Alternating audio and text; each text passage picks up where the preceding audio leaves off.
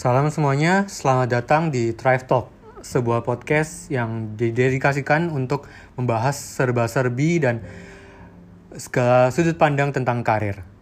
Sebelumnya, terima kasih untuk udah join dan mendengarkan podcast di episode kali ini. Ya, sebelumnya perkenalkan nama saya Denzel yang akan menjadi host dalam sesi kali ini. Nah, di sesi kali ini uh, saya tidak akan sendiri, saya akan ditemani oleh seorang tamu, Vanessa, uh, seorang yang punya pengalaman sebagai recruiter. Jadi dalam uh, sesi kali ini nanti kita bisa uh, mendapatkan banyak insight serba-serbi tentang apa sih recruiter itu dan pekerjaan apa sih itu dan mungkin juga nanti kita juga bisa sedikit membahas tentang bagaimana teman-teman yang mau mendaftar kerja dari sudut pandang dari sisi recruiter itu sendiri. Jadi uh, nanti Kak Vanessa mungkin bisa bagi tips-tipsnya. Nah langsung saja perkenalkan Kak Vanessa. Halo teman-teman Drive Talk. Ya uh, kita langsung aja. Jadi sebelumnya tentang recruiter Kak apa sih rekruter itu?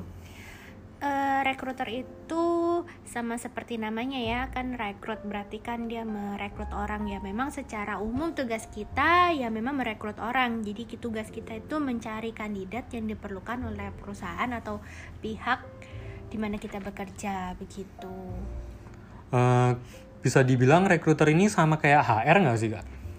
Rekruter itu bukan sama kayak HR sih, lebih tepatnya rekruter itu bagian dari HR lebih tepatnya Human Resource Development itu sendiri. Karena kan sebenarnya di dalam uh, departemen HR itu kan cukup luas nggak cuma rekrutmen doang. Biasanya juga ada yang pengembangan organisasi atau mungkin kita lebih kenal dengan organizational development. Ada juga yang bagian training pengembangan karyawan masih banyak lagi sih. Jadi rekrutmen itu cuma satu bagian lah dari HR hmm kalau kita ngomong akuntansi, biasanya sekolahnya itu akuntansi atau keuangan. Kalau kita bisa bicara ngomong tentang manajemen, itu bisnis. Nah, kalau rekruter ini biasa sekolahnya dari mana ya, kayak? Seharusnya kalau menjadi seorang rekrutmen itu sekolahnya adalah psikologi. Jadi secara umum kalau orang masuk di psikologi, kemungkinan kalau mau mendaftarkan diri begitu menjadi seorang rekrutmen lebih besar peluangnya. Tapi untuk zaman sekarang ada beberapa jurusan juga yang sepertinya juga sudah mempersiapkan diri untuk bisa menjadi seorang rekrutmen. Misal yang saya tahu ada manajemen sumber daya manusia karena di sana sepertinya sudah ada sedikit materi terkait uh, sumber daya termasuk interview itu sendiri. Ya kalau kita ngomong sekarang memang uh, lebih bebas sih ya. Banyak juga yang sekolahnya apa tapi pekerjaannya apa. Ini balik lagi mungkin ke passion mungkin nanti ya. Nah, tapi kalau ngomong balik lagi nih tentang rekruter itu tadi, kenapa sih kok Kak Vanessa akhirnya memilih buat profesi ini gitu? Ada cita-cita sendiri kah atau apa gitu? Aku sih memang dari kapan ya? Mungkin dari aku SMP mau ke SMA itu aku memang pingin sih jadi seorang HR gitu. Jadi aku sih sudah persiapkan itu dari aku mulai kuliah. Akhirnya aku kan memutuskan untuk mengambil jurusan psikologi. Akhirnya aku tempuh lagi pendidikan lebih lanjut di S2 psikologi profesi terutama di bidang industri dan organisasi. Nah kenapa akhirnya aku memilih rekrutmen itu sendiri Hmm, karena menurutku bekerja menjadi seorang rekruter itu cukup menantang sih karena kan dia harus ketemu ya profesi yang menuntut kita untuk selalu ketemu dengan orang baru yang karakternya pun beragam. Belum orangnya kita juga harus bisa memahami setiap posisi yang kita harus interview karena kan uh, kita nggak bisa milih ya mau profesi apa yang kita interview yang mana yang kita nggak. Bahkan terkadang kita tuh harus nge-interview orang yang profesinya sendiri kita nggak biasa dengar atau bahkan oh aku baru tahu loh ada ada profesi itu. Itu sih yang bikin aku tertantang.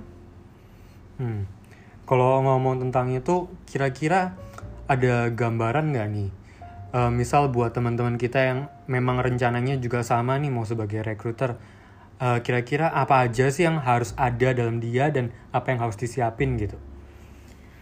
Hmm, menjadi seorang rekrutmen ya. Salah satunya sih pasti studi dulu ya. Kayak mungkin studi kuliahnya di S1-nya yang mulai dipersiapkan untuk mengambil psikologi. Nanti peminatannya mungkin lebih spesifik ke industri dan organisasi.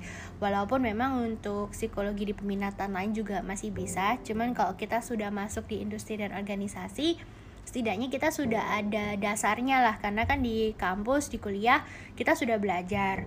Terus jadi orang rekrutmen itu harus punya jiwa mau terus belajar sih menurutku. Karena uh, kalau kita ngomong orang aja ya orang itu kan terus berkembang. Sekarang aja kan generasi kita udah banyak ya ada S, Y, Z sekarang ada generasi alpha lagi. Berarti kan kita harus bisa belajar juga gimana menempatkan diri gimana komunikasi dengan mereka dari generasi yang berbeda. Terus kenapa aku juga bilang harus terus belajar? Karena posisi maksudnya semacam job desk begitu kan terus berkembang juga.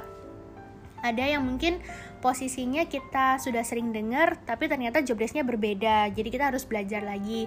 Atau bahkan dari posisinya aja kita nggak pernah dengar kita nggak pernah tahu. Nah itu kita harus belajar. Bukan harus bisa ya tapi harus paham lah setidaknya. Karena kita nggak mungkin nggak interview orang kalau kita nggak paham kan? Bisa dibilang artinya ini uh, kerja sebagai recruiter ini selain harus friendly karena ketemu orang harus sedikit kepo mungkin ya iya harus kepo sih.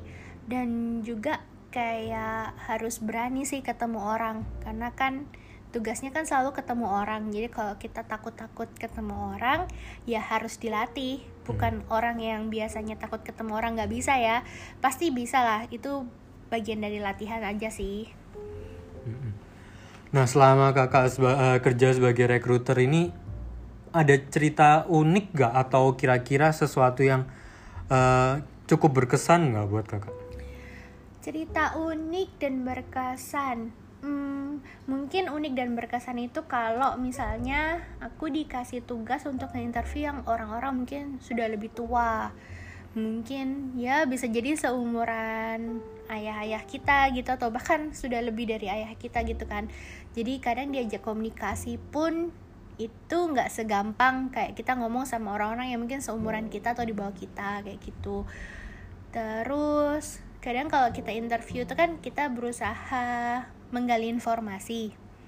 Nah kadang kala uh, ketika kita gali informasi bisa jadi nanti orang yang kita interview malah curcol kayak gitu. Jadi kayak ya kita juga selain harus pinter-pinter manajemen diri kalau lagi interview kita juga harus bisa nih ngarahin orang yang kita interview itu jangan sampai memimpin interviewnya kayak gitu. Entah kita yang ditanyain terus atau nanti dia yang curcol tentang masalahnya di kerjaannya.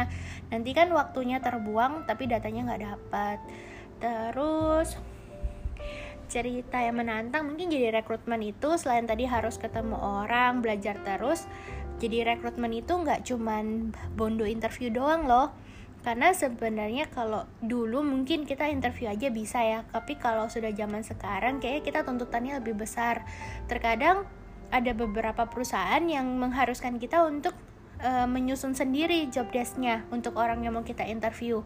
Jadi kan kita harus belajar juga nih tentang pekerjaan, bagaimana sih cara nyusun job desk, job spesifikasinya, kadang juga bikin struktur organisasinya. Jadi menjadi seorang rekrutmen ini uh, bukan tugasnya cuma duduk tanya-tanya bikin laporan nggak cuma kayak gitu hmm, mau nih kak balik kalau gitu sebenarnya uh, rekruter ini sehari harinya kerjanya ngeliputin apa aja ya Hmm, aku bahas yang umum aja kali ya. ya. Kalau yang umum sih biasanya uh, kita kan terima nih kebutuhan kebutuhan posisi yang diminta misal dari user kita begitu.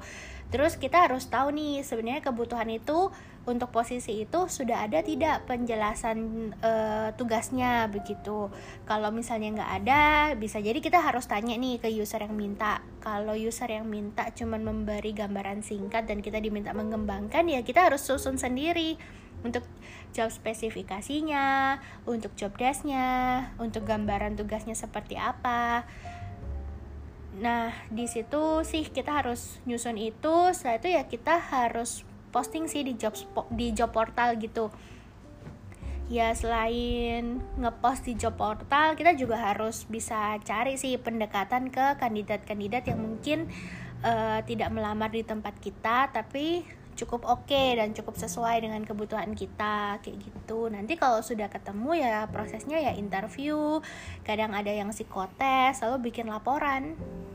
Hmm, lumayan panjang juga jadi ya memang iya, kerjanya iya lumayan, lumayan sih Ya, bayangannya kita biasa rekruter cuma tanya-tanya, ternyata nggak semudah itu ya. iya, belum lagi kadang kan cocok di kita, ternyata waktu di user ada yang nggak pas kayak gitu. Jadi ya bisa jadi kita harus ngulang lagi dari awal kayak gitu. Ya. Nah, tentang pekerjaan rekruter ini sendiri, kalau kita ngomong sekarang kan banyak tuh teknologi gitu ya. Tadi Kak Vanessa juga sempat ada sebut uh, bicara tentang job portal sekarang juga banyak kan untuk platform-platform atau aplikasi-aplikasi mm -hmm. yang ngebantu itu gitu. Kira-kira dari Kak Vanessa sendiri yang menjalanin karir ini ada nggak sih harapan ke depannya yang kira-kira bisa ngebantu buat profesi ini bisa jadi lebih mudah atau kayak gimana mungkin? Ya, apalagi sekarang kan pandemi ya yang paling kerasa sih uh, kalau dulu semuanya kan offline kita interviewnya tatap muka psikotesnya semuanya tatap muka. Kalau sekarang tuh kan kayak sulit sih untuk ngelakuin itu. Terus kan kayak mungkin sekarang sudah nggak zaman kali ya untuk ngirim CV pakai surat begitu. Apalagi kalau pandemi covid masih ada yang ingin pakai surat kan kita juga ngeri sendiri ya untuk buka dan segala macam jadi mungkin harapannya sih ya semakin ke arah sini harapannya semakin digitalisasi aja sih kan ini interview sudah bisa nih lewat Zoom, Google Meet dan lain sebagainya gitu. Untuk psikotes beberapa juga sudah ada alat tes yang bisa online juga sih. Ini sudah cukup terbantu sih. Ya kita cuma terus perlu dikembangin aja sih. Hmm. Nah ini Kak Vanessa, kalau kita bicara tentang uh, kita lagi diskusi sama rekruter ini nggak afdol kalau kita nggak tanya. Kira-kira apa sih yang harus disiapin buat orang yang perlu ngadepin rekruter nih? Artinya pelamar-pelamar kerja baru nih. Dari Kak Vanessa ada tips nggak buat mereka-mereka yang lagi nyiapin buat ngadepin si rekruter ini mungkin oke tipsnya. Jadi rekruter kan yang seperti tadi aku bilang ya tugasnya kan cukup banyak. Apalagi kalau itu kan tadi kita bahas kalau cuma satu posisi. Kadang dalam satu waktu itu kita harus cari mungkin lebih dari satu. Jadi kan cukup berat juga. Jadi yang diharapkan sih kalau misalnya kita cari kandidat itu yang pasti berkas yang diminta yang menjadi persyaratan itu ya dikirimkannya lengkap. Jangan sampai misalnya diminta harus ada foto terus misalnya CV terus sertifikat nanti misalnya fotonya nggak dikirim. Atau apa sertifikatnya nggak dikirim atau mungkin nanti ada form lamaran kerjanya nggak lengkap cuma diisi satu halaman. Yang kayak gitu-gitu sih yang kadang bikin mangkel. Nah terus kayak CV gitu. Kan eh, CV itu kan kayak gambaran hidup seseorang gitu ya. Kita ngelihat orang sebelum interview itu kan lewat apa yang mereka ceritakan. Ya namanya kayak kita lah ya kalau kita dengar orang cerita tapi ceritanya nggak menarik kita kan juga pasti nggak akan dengerin apalagi di sebelahnya tuh kayak banyak masih setumpuk yang masih bisa kita lihat gitu loh jadi ya pasti itu akan dengan cepat akan kita singkirkan kayak gitu Nah, yang dibilang menarik itu bukan yang full color, gambarnya bagus, bukan kayak gitu sih. CV yang sederhana tapi uh, isinya tuh singkat pada jelas. Hmm. Gitu. Habis itu waktu ketemunya nih, Kak. Kalau udah ketemunya nih interviewnya oh kalau pas interview ya yang pasti kalau interview itu yang pasti jangan bohong sih hmm. ya ya harus be yourself kayak gitu cuman ya memang harus pintar dalam menjawab pertanyaan gitu maksudnya tuh kayak gini deh misal setiap kali interview itu pasti ada pertanyaan sebutin kelebihan dan kelemahan nah, anda. Nah, ini pertanyaan wajib nih ya? Ya ini pertanyaan wajib. Sebenarnya ini aku kasih bocoran sedikit sih kenapa sih kita sering banget tanyain soal itu gitu. Karena yang pasti kita pingin tahu sih seberapa seberapa kamu tuh bisa paham sama diri kamu sendiri kayak gitu. Orang yang cuman bisa tahu kekurangan tidak bisa tahu kelebihan itu juga buat kami tanda tanya. Tetapi orang yang cuman tahu kelebihan juga nggak tahu kekurangan juga tanda tanya.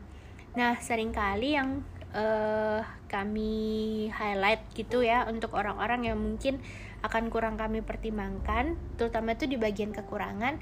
Mereka tuh sebutin kekurangan tanpa tahu apa yang harus mereka lakukan terkait kekurangannya itu. Hmm.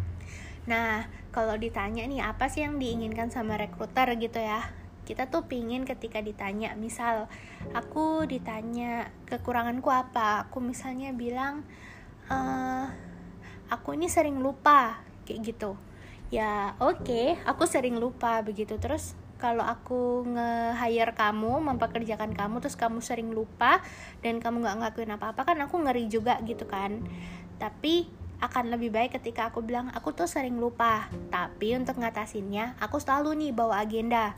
Jadi aku tuh selalu catat dan aku checklist semuanya. Jadi selama ini pekerjaanku lancar kalau misalnya kayak gitu kan jauh lebih menjual nggak sih Iya. Bahkan kelemahannya justru bisa jadi kekuatannya ya gitu ya. Iya, jadi intinya ceritakanlah kekurangan yang kamu sedang perbaiki saat ini.